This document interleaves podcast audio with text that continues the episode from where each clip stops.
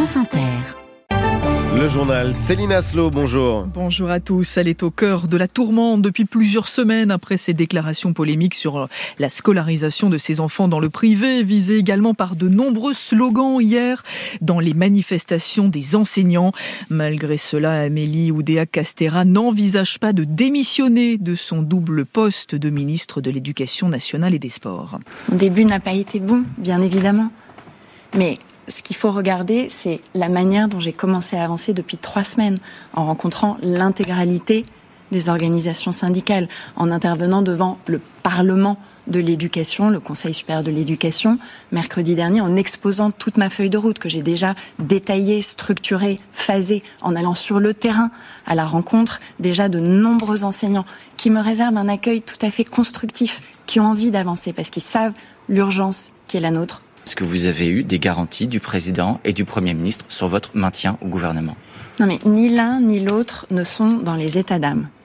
Ce qu'ils veulent, c'est des ministres qui savent ce qu'ils ont à faire et qui bossent pour le faire. Moi, je suis dans l'action. Vous ne songez pas à démissionner Contribuer à la réussite de l'école. Non, je ne songe pas à démissionner. Amélie Oudéa Castera, la ministre de l'Éducation nationale et des Sports, invitée tout à l'heure de TF1. Les barrages sont levés les uns après les autres par des agriculteurs qui se disent globalement satisfaits, mais qui promettent de rester vigilants.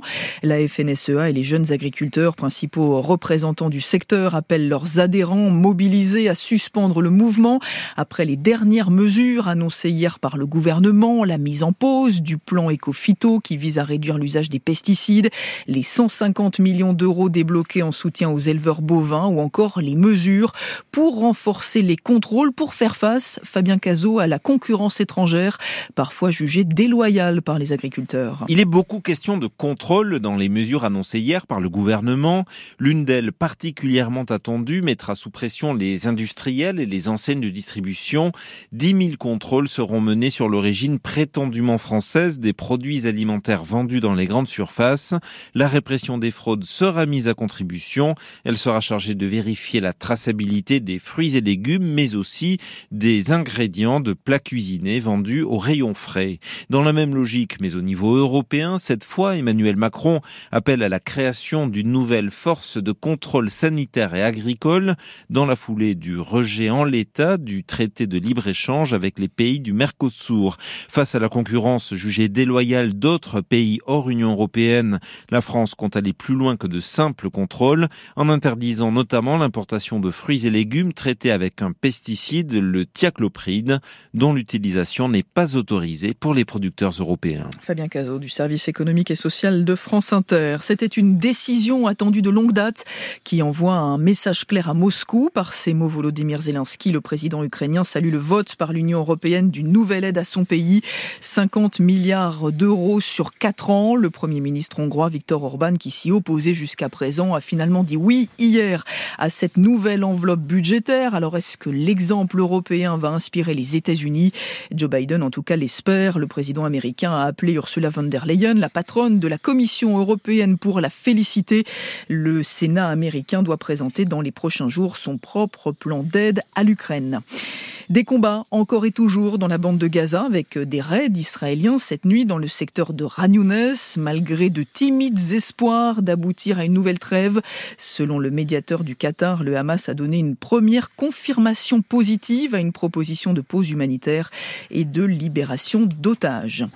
Il faisait parvenir de la drogue, des téléphones, des cigarettes à des détenus en prison grâce à des drones. Les deux principaux responsables d'un réseau de livraison condamnés par la justice à 4 ans de prison ferme. Ils avaient ouvert en 2022 un compte sur le réseau social Snapchat pour recruter leurs clients et pour organiser ces livraisons de colis dans différentes prisons de France et de Belgique.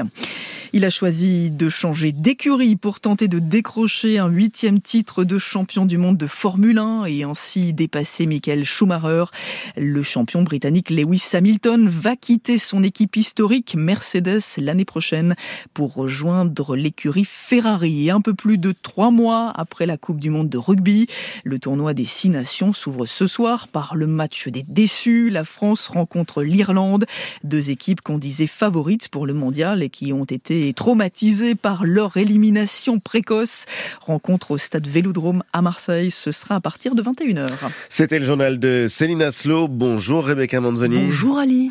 Dans un instant, 15 minutes de plus avec l'astrophysicienne Françoise Combe. Et puis, on vous retrouvera pour Totémique, évidemment. Avec qui est-ce que vous vous échappez cette semaine Avec une James Bond girl, hein. une comédienne qu'on retrouve aussi bien dans les films de Xavier Dolan, Ridley Scott ou Bertrand Bonello. C'est Léa Seydoux. À tout de suite.